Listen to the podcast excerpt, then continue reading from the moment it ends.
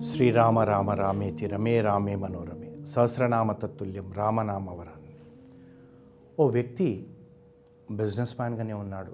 తను అంతకుముందు మిలిటరీలో ఉద్యోగం చేశాడు. తర్వాత బిజినెస్ స్టార్ట్ చేశాడు. బిజినెస్ సక్సెస్ అయింది. అరవై మూడు అరవై నాలుగు సంవత్సరాలు వచ్చినాయి. అతనికి అప్పుడు ఒక దృక్ అంటే ఎప్పటి నుంచో అనుకుంటున్నది ఒకటి విషయం తన ఇంట్లో కుటుంబ సభ్యులకు చెప్పాడు. నేను ఒక ఫైవ్ స్టార్ హోటల్ కట్టాలని చెప్పేసి.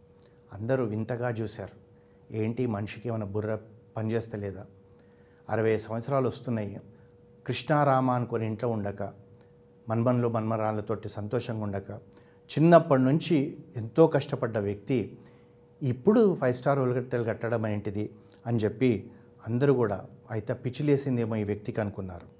అనుకుంటే తనకేందంటే తనకు ఒక ఫాసినేషన్ ఒకనాడు అమెరికాకు వెళ్ళినప్పుడు హిల్టన్ హోటల్ చూసినప్పుడు అంటే అప్పటికి ఒక ఇరవై సంవత్సరాల క్రితం ముప్పై సంవత్సరాల క్రితం పోయిన వ్యక్తి తనకి ఇలాంటి హోటల్ కట్టాలనుకున్న ఆ వ్యక్తి ఇప్పుడు చెప్పేటప్పటికి అందరూ వింతగా చూసి నవ్వుకుంటున్నారు. అంతేకాకుండా ఏం నీకు తెలియని బిజినెస్లోకి ఎందుకు పోతావు అబ్బా? నువ్వు హ్యాపీగా అరవై సంవత్సరాలు వచ్చాయి. మహా అంటే ఇంకో పదిహేనులో పదిహేను ఏళ్ళలో బ్రతుకుతావేమో. సంతోషపడు జీవితాన్ని అనుభవించు నీకేం తక్కువ ఉంది ఇప్పుడు ఇంత నాన్న అని చెప్పి అతను అంటుంటే కూడా ఆ వ్యక్తి లేదు నేను అనుకున్న సాధించాలి అని చెప్పి తాను ముందుకెళ్ళాడు. ఆ వ్యక్తి ఎవరు అంటే అతన్ని అతని పేరు కెప్టెన్ కృష్ణన్ నాయర్. అతను మలయాళీ. అతను స్టార్ట్ చేసిన ఫైవ్ స్టార్ హోటల్స్ అన్నీ కూడా మనం చెప్పుకోవాలంటే లీలా హోటల్ గ్రూప్స్ అని ఆ యొక్క కన్స్ట్రక్షన్ చూస్తేనే తెలుస్తుంది దాని యొక్క రిచ్నెస్. అంత గొప్పగా ఆ యొక్క ఫైవ్ స్టార్ హోటల్స్ కట్టాడు. మరి ఎవరు ఈ కృష్ణన్ నయ్యారు? నయ్యార్ అని చెప్పంటే అతను ఏమన్నా ఎలాంటి కుటుంబం నుంచి వచ్చాడంటే అతను పంతొమ్మిది వందల ఇరవై రెండులో కాననూర్ అని చెప్పేసి కేరళలో అక్కడ ఒక కాననూర్ జిల్లాలో ఒక చిన్న గ్రామంలో పుట్టాడు. తనతో పాటు తొమ్మిది మంది ఆ కుటుంబంలో పుట్టారు. తొమ్మిది మందిలో ఇతను ఒకడు. తండ్రి బిల్ కలెక్టర్గా జాబ్ చేస్తున్నాడు. తొమ్మిది రూపాయలు వచ్చేది. తొమ్మిది రూపాయలు వస్తే ఈ సంతానాన్ని ఇవన్నీ పెంచడం కష్టంగా ఉంటే తల్లి కొబ్బరి బొండాలు రోడ్ల మీద అమ్మేది. అలాంటి ఈ కృష్ణనాయర్కి ఏంటిదో అంటే చిన్నప్పటి నుంచి కూడా స్కూల్కి వెళ్ళినా ఎక్కడ వెళ్ళినా కానీ పుస్తకాలను చూస్తే తనకు తాపత్రయం ఎక్కువ. ఏ పుస్తకం కనబడని దాన్ని చదవాలి. అందులో నుంచి కొద్ది జ్ఞానం సంపాదించుకోవాలనుకునేవాడు. అలాంటి కృష్ణన్నయ్యకు ఎక్కువగా అంటే అతను ఇన్ఫ్లుయెన్స్ అయ్యిందంతా కూడా ఏందేదంటే రామకృష్ణ పరమహంస తర్వాత వివేకానంద పుస్తకాలతోటి. స్కూల్ అయ్యి ఇంటికి రాగానే ఏదో తనకు తోచింది అమ్మ పెట్టిన అన్నం తినాలి అక్కడ కమ్యూనిటీ లైబ్రరీకి వెళ్ళాలి పుస్తకాలు చదవాలి పుస్తకాలు చదవాలి. ఇదే అంటే సబ్జెక్టు కన్నా కూడా వేరేది తెలుసుకోవాలన్న తాపత్రయంతో ఉండే ఆ కృష్ణనయ్యర్ ఆ విధంగా తన చిన్నతనంతో ఆ ఉంటే అక్కడ చిరక్కాల్ అని చెప్పి ఒక సంస్థానం ఉంది రాజ సంస్థానం. ఆ మహారాజా ఒక స్కూల్ రన్ చేస్తున్నారు ఆ స్కూల్లో ఇతను చదివేవాడు. ఒక రోజు ఏమైందంటే మహారాజు చీఫ్ గెస్ట్గా వస్తున్నాడు ఆ యొక్క యాన్యువల్ డే లాంటిది స- సందర్భం కానేటప్పటికీ. ఇతనికి ఒక పెద్ద ఉత్సవం రాజు అంటే ఎట్లుంటాడు? ఏ విధంగా ఉంటాడు? చూడాలి చూడాలి చూడాలన్న తాపత్రయం. అయితే ఆ రాజు వచ్చాడు ఆ రోజు ఫంక్షన్ అయింది. ఇతను టీచర్ను బతిమలాడి ఆ స్టేజ్ మీదకి ఎక్కి అప్పుడే అశుకవిత్వం మాదిరిగా మలయాళం భాషలో అంటే అందులో రాజు మీ రాజు మీద అప్పుడే ఒక పద్యం చదివి వినిపించాడంట. ఆ వినిపించేటప్పటికి ఆ రాజు సంతోషపడి ఆ పిల్లవాడిని దగ్గర తీసుకొని ఎవరు ఏంటిది ఇవన్నీ చెప్పేటప్పటికి అక్కడ స్కూల్ హెడ్ మాస్టర్ కూడా వచ్చి ఈ పిల్లవాడు చదువులోనే కాకుండా అండి చాలా గొప్పగా అన్ని పుస్తకాలు చదువుతాడు జ్ఞానాన్ని సంపాదిస్తాడు ఎక్కడ ఏం జరుగుతుందో తెలుసుకోవాలన్న కుతూహలం ఉంది. మా యొక్క మా యొక్క అభిప్రాయం ఏంటిదంటే ఈ పిల్లవాడు పైకి వస్తాడన్న నమ్మకం ఉంది. కానీ చాలా పే పేద కుటుంబంలో ఉన్నాడండి. మరి భవిష్యత్తులో అతనికి చదువు ఎలా అన్నది తెలియదు అనేటప్పటికీ ఆ మహారాజు ఏమన్నాడంటే నువ్వు జీవితంలో ఎక్కడి వరకు అంటే ఎప్పటి వరకు చదువుకోవాలంటే అప్పటి వరకు చదువుకో. నీకు కావాల్సిన ధన సహాయం నేను చేస్తానని చెప్పి ఆ సభలో అతనికి ఆ పిల్లవాడికి తను ప్రామిస్ చేశాడు. అయితే అనుకోని సంఘటనలు జరుగుతాయి. రాజులు పేదవాళ్ళు కావడం పేదవాళ్ళు రాజులు కావడం మనం చూస్తూనే ఉంటాం. ఈ పిల్లవాడికి ఏమైందంటే ఆ వెంటనే తర్వాత గ్రాడ్యుయేషన్కి వచ్చే టైం ఇంకేమైందంటే మెడ్రాస్లో మెడ్రాస్లో తనకు గ్రాడ్యుయేషన్లో అడ్మిషన్ వచ్చింది. కానీ డబ్బు లేదంత దూరం పోవడానికి. అయితే ఇతనికి గుర్తుంది కనుక ఆ చిరక్కాల రాజు మహారాజు దగ్గరికి పోయి తాను చెప్పాడు రాజా నాకు ఇట్లా ఉదు- మెడ్రాస్లో అడ్మిషన్ వచ్చింది. నేను బీదవాడిని మీకు తెలుసు కదా అనేటప్పటికీ అప్పటికి రాజు పరిస్థితి కూడా బాగలేదు. కానీ రాజు ఏం చేశాడంటే నేను నీకు మాట ఇచ్చాను. అందులోకి సరస్వతీదేవి నీకు కటాక్షిస్తా అంటుందంటే నిన్ను నేను అడ్డు పెట్టడం తప్పు అని చెప్పి చేతుకున్న ఒక వజ్రట ఉంగరం తనకిచ్చి దీన్ని నువ్వు ఏం చెయ్యి అంటే దీన్ని అమ్మేసి నీకు కావలసిన విద్య అంటే మూడు సంవత్సరాలు ఐదు సంవత్సరాలు ఎన్ని సంవత్సరాలు అయితే దాన్ని జాగ్రత్తగా ఫీజు కట్టుకొని జే అన్నాడు. అనేటప్పటికీ ఈ పిల్లవాడు సంతోషంగా మెడ్రాస్ వెళ్ళిపోయాడు. కానీ ఈ పిల్లవాడి దగ్గర ఒక లక్షణం ఉంది. ఏంటిదంటే నాయకత్వం లక్షణం చాలా ఉంది. ఇతను పదమూడవ ఏటనే భారతదేశంలో మొట్టమొదటిసారిగా స్టూడెంట్ యూనియన్ అనేది ఒకటి స్టార్ట్ చేశాడు. అంతేకాకుండా ఆ యూనియన్కు కూడా తాను ప్రెసిడెంట్గా అయ్యాడు. ఆ ప్రెసిడెంట్గా అయ్యి ఆ యూనియన్ తోటి విద్యార్థులకు ఉన్న ఇబ్బందుల గురించి నలుగురికి తీసుకురావడం చేయడం ఇవన్నీ చేసేవాడు. ఈ విధంగా ఉంటున్న ఆ సమయంలో ఏమైందంటే తనకు ఎక్కువ కూడా అప్పుడే ఇంకా మనకు స్వతంత్రం రాలేదు. స్వతంత్ర సమరయోగం అవుతుంది. అందులో మహాత్మా గాంధీ అన్నా కానీ ముఖ్యంగా మహాత్మా గాంధీ కన్నా కూడా సుభాష్ చంద్రబోస్కు అనేటప్పటికి చాలా అంటే అతని ఇన్ఫ్లుయెన్స్ ఉంది. అంటే ఎప్పుడు దగ్గర పోయి అతనితో ఉన్నదన్నది లేదు. కానీ బోస్ యొక్క స్పీచెస్ విన్నా చేసినా ఎంతో అయింది. ఆ సమయంలో ఒకసారి ఏమైందంటే చు- సుభాష్ చంద్రబోస్ బెంగళూరుకు వస్తున్నాడని తెలిసింది. తెలిసేటప్పటికి తను కేరళ నుంచి నూరు మంది స్టూడెంట్స్ను వాళ్ళందరినీ తీసుకొని వెళ్ళి ఆ సుభాష్ చంద్రబోస్ ఎదురుగా తాను ఆ పరేడ్ చేశాడంట. పరేడ్ చేసిన సమయంలో సుభాష్ చంద్రబోస్కు కొద్దిగా అజీర్తితోటి తాను ఇబ్బంది పడుతున్నాడంట. అయితే ఎవరో చెప్పారు బోస్కి ఎక్కువ సమయం లేదు తనకు ఒంట్లో బాగాలేదంటే ఈ అబ్బాయి దగ్గరికి వెళ్ళి అడిగాడనమాట. ఏముంది ఏం ప్రా ఏం విషయం అనేటప్పుడు అతనికి ఏదో ఒంట్లో బాగాలేదంటే తన తల్లి ఎప్పుడైతే చిన్నగా చిట్ ఇంట్లో మన ఇండ్లలో కూడా చిట్కాలతో వైద్యం చేస్తుంటారు కనుక అయితే ఓమ వా మనం ఓమ అంటాం కదా అది తీసుకొని దాన్ని వా వాటర్లో బాయిల్ చేసి ఆ సుభాష్ చంద్రబోస్కు తాగిపించేటప్పటికి కొద్దిసేపట్లో తనకి రిలీఫ్ వచ్చేటప్పటికి పిల్లాడి భుజం తట్టి మరీ మాట్లాడాడు. ఆ తర్వాత ఇక్కడ మహాత్మా గాంధీ కానివ్వండి నెహ్రూ కానివ్వండి లేదా సుభాష్ చంద్రబోస్ మీటింగ్స్ కానివ్వండి పటేల్ మీటింగ్స్ కానివ్వండి ఏది వచ్చినా కానీ తాను వాళ్ళ వాళ్ళ గురించి ఎక్కడ కనబడ్డా ఎక్కడున్నా అంత దూరం పోయి కూడా వాళ్ళ మీటింగ్స్ వినేవాడు కానీ ఏంటిదంటే తనకెప్పుడు కూడా ఏముండేదంటే బోస్ మరి పటేల్ యొక్క ఇన్ఫ్లుయెన్స్ చాలా ఎక్కువ ఉంది.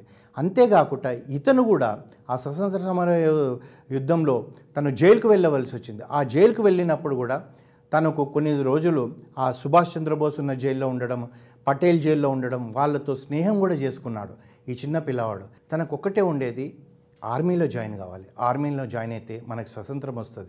బ్రిటిషర్తో మనం కొట్లాడొచ్చన్న భావనతోటి తనకు ఆర్మీలో సేవ చేయాలని తపన ఉండేది. అయితే ఆర్మీలో తనకు ఉద్యోగం వచ్చింది. ఉద్యోగం వస్తే వాళ్ళు ఎక్కడ నీ పోస్ట్ చేశారంటే అబోతాబాద్ అని ఉంది అనమాట ఆ స్థలం ఏంటంటే ఆల్మోస్ట్ ఆల్ నార్త్ నార్త్లో ఈస్ట్ ఈ వెస్ట్ సైడ్. ఎక్కడ అది అంటే ఇప్పుడు అది పాకిస్తాన్లో ఉంది. అంటే బహుశా అందరికీ కూడా ఆ పేరు గుర్తు ఉండి ఉంటుంది. ఈ మధ్యన ఆ మధ్యన బిల్లాడన్ను చంపిన స్థలం యొక్క ప్లేసే అనమాట అక్కడ.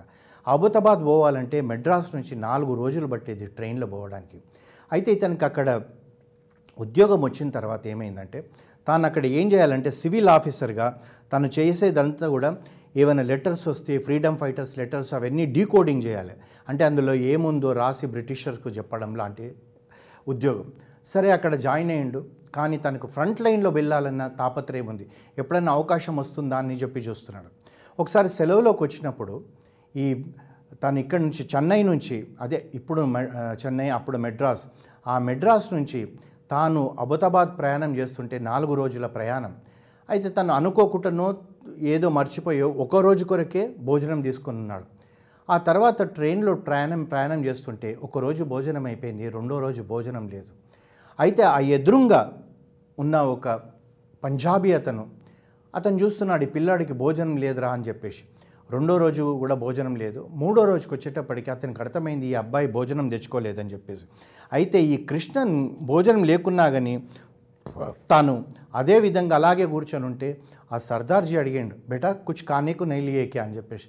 ఏం తెచ్చుకోలేదంటే తన దాంట్లో నుంచి ఇచ్చినాక ఎక్కడ వెళ్తున్నావు ఏం వెళ్తున్నావు ఇవన్నీ చెప్పేటప్పటికి అబోతాబాద్ పోతున్నాను నేను అంటే అమృత్సర్ నుంచి కూడా మళ్ళీ ఇంకొక రోజు ప్రయాణం కనుక తాను ఏం చేశాడంటే తాను అమృత్సర్లో దిగిపోయేటప్పుడు ఈ పిల్లవాడికి ఇంకొక రోజుకి కావాల్సిన భోజనం కూడా తన దగ్గర నుంచి ఇచ్చి ఒక పది రూపాయల అబ్బాయికి ఇచ్చాడు. నీ ఖర్చులకు ఉంటాయని చెప్పేసి.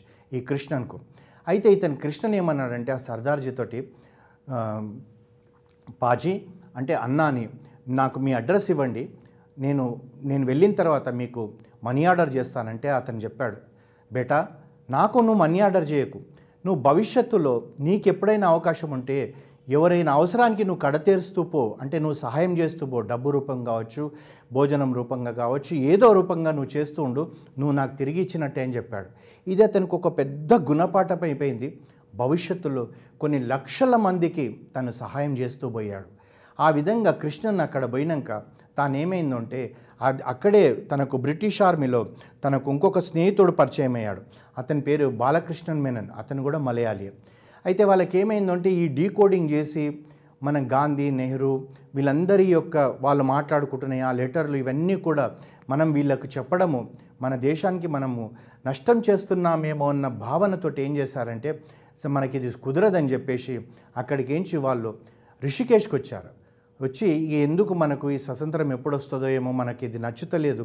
సన్యాసి అయిపోతే అయిపోతుందని చెప్పేసి శివానంద ఆశ్రమంలోకి వెళ్ళారు.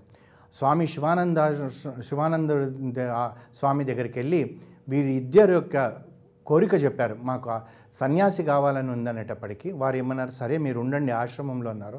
ప్రతిరోజు కూడా ఆ, వేకోజాంలోనే వెళ్ళి గంగా స్నానం చేసి యోగా చేసుకోవడం ధ్యానం చేసుకోవడం ఇవన్నీ చేస్తున్నారు.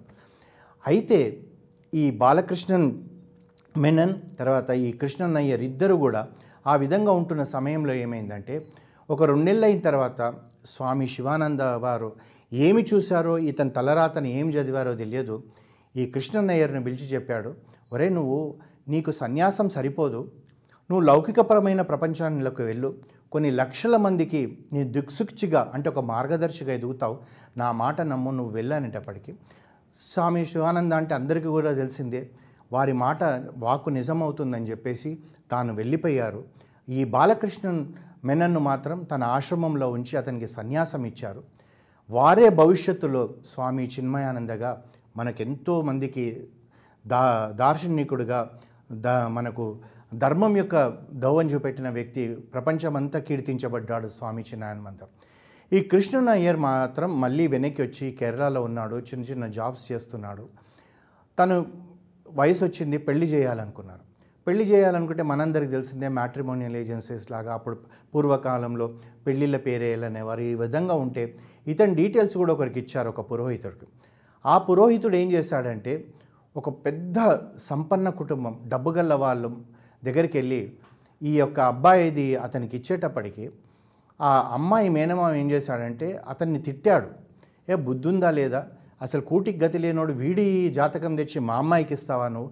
అని చెప్పి ఈ మాదిరిగా కోపడ్డాడు కానీ ఆ అమ్మాయి బామ్మ నానమ్మ ఏం చేసిందంటే ఇది తెలియక ఈ అబ్బాయి జాతకాన్ని తీసుకొని ఆ ఒక పెద్ద జ్యోతిష్యుడి దగ్గరికి వెళ్ళేటప్పటికి ఆ జ్యోతిష్యుడు చెప్పాడట ఇప్పుడు మీకున్న సంపద ఎంతుందో ఈ పిల్లవాడి జాతక ప్రకారము వెయ్యింతలు సంపాదించేంత క్షమ ఉంది అతని దగ్గర. అతని యొక్క పట్టుదల ఉంది. అతను ఎక్కడ చేయబెట్టినా బంగారం అయ్యే ఆ సమయం మొదలైంది ఇప్పుడు అని చెప్పారంట. చెప్పేటప్పటికి ఏం చేశారంటే ఈ వాళ్ళందరూ కూడా ఈ అబ్బాయికి ఇచ్చి పెళ్ళి చేయాలని చెప్పి ఈ యొక్క కృష్ణన్ అయ్యర్కు వాళ్ళ అమ్మాయి లీలా అనే అమ్మాయిని ఇచ్చి పెళ్ళి చేశారు. వాళ్ళు లీలా అనే అమ్మాయితో ఉన్నప్పుడు ఏమైందంటే ఒకరోజు ఆ లీలా చెప్పింది నాకు అక్కజల్లెళ్ళు లేరండి అన్నదమ్ములు లేరు. నాయనకు నేను ఉన్నది ఒకతే కూతురును. నాయనకి ఇంత బాంబేలో ఇంత పెద్ద మిల్స్ ఉన్నాయి అండ్ టెక్స్టైల్ మిల్స్ ఉన్నాయి. మీరు ఇంకా ఈ ఆర్మీలో ఉద్యోగం చేయడం ఎందుకు? మీరు ఇదే ఇది చూసుకోవచ్చు కదా అనేటప్పటికీ అప్పుడు వారికి గుర్తొచ్చింది స్వామి చిన్మ శివానంద వారు ఏం చెప్పారనేది. నీ వల్ల కొన్ని లక్షల మందికి ఎదిగే అవకాశం ఉందంటే బహుశా ఇది దృక్పథంలో పెట్టుకునే చెప్పుంటాడని చెప్పేసి తాను ఆర్మీ ఉద్యోగానికి రాజీనామా చేసేసాడు చేసేసి ఏం చేశాడంటే తాను ఆ ఉద్యోగానికి రాజీనామా చేశాడు. తన కోరికైన ఆర్మీలో ఉద్యోగం చేశాడు. కెప్టెన్ అయ్యాడు. అయినాక ఏం చేశాడంటే ఈ బాంబేలో మిల్స్ చూసుకోవడం మొదలుపెట్టాడు. అయితే తను పంతొమ్మిది వందల యాభై ఒకటిలో జాబ్కు రిజైన్ చేసేసాడు ఆ తర్వాత మిల్స్ చూసుకోవడం మొదలుపెట్టిండు. తర్వాత మొట్టమొదటిసారిగా అంటే ఈ వీవర్స్ ఎవరైతే మనము పద్మశాలి అంటామో వాళ్ళ కొరకు కోఆపరేటివ్ సొసైటీ స్టా స్థాపించింది కూడా ఈ కృష్ణన్ అయ్యరే భారతదేశంలో. ఆ తర్వాత వీరు జవహర్లాల్ నెహ్రూ ప్రైమ్ మినిస్టర్ అయినాక శాస్త్రి గారి దగ్గరికి ఎందుకంటే స్వతంత్ర సమరంలో పాల్గొన్నారు కనుక ఆ యొక్క అనుబంధాలతోటి వాళ్ళకి వెళ్ళి ఈ టెక్స్టైల్ మిల్స్ వాళ్ళు ఏమేమి కష్టపడుతున్నారు ఏమేమి చేస్తున్నారు అని చెప్పి వాళ్ళకు అవన్నీ చెప్పి వాళ్ళ యొక్క అంటే దానికి ఒక ఫండ్ క్రియేట్ చేశాడు. వాళ్ళకి ఏం చెప్పాడంటే ఇప్పుడు మనకి ఇంత మన దగ్గర డబ్బు లేదంటున్నారు కదా మీరు మీటర్కు ఒక్క పైసా ఎక్స్ట్రా సెస్ మాదిరిగా పెట్టండి అనేటప్పటికీ ఆ కాలంలోనే ఐదు వందల కోట్ల రూపాయల కార్పస్ ఫండ్గా తనకు చేయించగలిగాడంట. వీరిని దాన్ని చైర్మన్గా చేశారు. అన్ని రకాలుగా చేస్తూ చేస్తూ తను టెక్స్టైల్స్లో కూడా కొత్త రకమైన ఒక లేస్ దానికి ఏం చేశాడంటే తను తన భార్య పేరైన లీలా స్కాటిష్ లేస్. ఆ లేస్ అనేది ఇంపార్టెంట్ కనుక భారతదేశంలో కాకుండా ప్రపంచ దేశాలన్నిట్లో కూడా తను దాన్ని ఎక్స్పోర్ట్ చేయడం మొదలుపెట్టాడు. ఆ తర్వాత ఇంకొకటి తన యొక్క క్లాత్స్ను ఎందుకంటే కెమికల్స్ కలపకుండా ఈ వెజిటేబుల్ కలర్స్ అంటే మనకి ఇప్పుడు మన వెజిటేబుల్స్ నుంచి కూడా రంగు తీసి దాని నుంచి కలర్స్ చేసి దాన్ని ఎక్స్పోర్ట్ చేసేటప్పటికి మొట్టమొదటిసారిగా చూసినప్పుడు యూరోప్లో కానివ్వండి అమెరికాలో కానీ చాలా బాగా ఫీల్ అయ్యారంట. కెమికల్ లేదు దీనికి అని చెప్పి ఆర్గానిక్ అని అని చెప్పి ఫీల్ అయ్యారంట. ఆ తర్వాత అది ఉతుకుతా కొద్దీ కూడా కలర్ చేంజ్ అవుతుంటే వాళ్ళు ఏం చేశారంటే ఇది కలర్ చేంజ్ అవుతుందని కేసు పెట్టేటప్పటికి తాను ఏం చేశాడంటే ఈ వెజిటేబుల్ కలర్స్ తోటి ఉండేది కలర్ చేంజ్ అవుతుంది. మీరు వేసుకున్నప్పుడల్లా కొత్త డిజైన్ తోటి కనబడుతుంది. దాన్ని మేము బ్లీడింగ్ మెడ్రాస్ అని నేను అంటాను అని చెప్పి ఉల్టా అతను వాళ్ళ మీద కేసు వేసేటప్పటికి వాళ్ళే అయ్యో ఇది మేము చేసింది తప్పని చెప్పి అనుకున్నారంట. అయితే ఈ విధంగా ఉంటున్నప్పుడు ఒకసారి పంతొమ్మిది వందల యాభై ఏడులో తాను ఏమో ఒకసారి జర్మన్కి వెళ్ళారంట. ఈ టెక్స్టైల్ మిల్స్కి సంబంధించి. వెళ్ళినప్పుడు తను వెళ్ళే ముందు ఏమనుకున్నాడంటే రెండో ప్రపంచ యుద్ధం అయిపోయింది. బహుశా జర్మన్ అంతా కూడా సగం మొండి గోడలతోటి రోడ్లు లేకుండా ఇబ్బందికరంగా ఉంటుందేమో అనుకున్నాడంట. అనుకొని వెళ్ళి చూసేటప్పటికీ ఆ యొక్క రెండవ ప్రపంచ యుద్ధం నుంచి పది సంవత్సరాలలో ఎంత గొప్పగా ఎదిగింది జర్మన్ అని చూసుకున్నాడు. అక్కడ five star hotel facilities roads ఇవన్నీ చూసి భారతదేశంలో కూడా ఇట్లా ఉండాలనుకున్నాడంట. ఆ తర్వాత తను అమెరికాకు వ్యాపార నిమిత్తం వెళ్ళినప్పుడు హిల్టన్ హోటల్లో స్టే చేశాడంట. ఆ స్టే చేసినప్పుడు అనుకున్నాడంట ఇట్లాంటి హోటల్ నేను భారతదేశంలో కట్టాలి అని చెప్పి తాను అనుకున్నాడు. అనుకున్నది ఏ- అవుతుందా అంటే అప్పటికి ఇరవై సంవత్సరాల తర్వాత తను తన యొక్క అరవై సంవత్సరాలు అయిపోయాక అప్పుడప్పుడు భార్యతో చెప్పేవాడు ఒక పెద్ద ఫైవ్ స్టార్ హోటల్ కట్టాలి నాకుంది అంటే వాళ్ళందరూ నవ్వుకునేవాళ్ళు పిచ్చా నీకు ఏంది ఈ వయసులో ఇంత కష్టపడాలా అనేవాళ్ళు.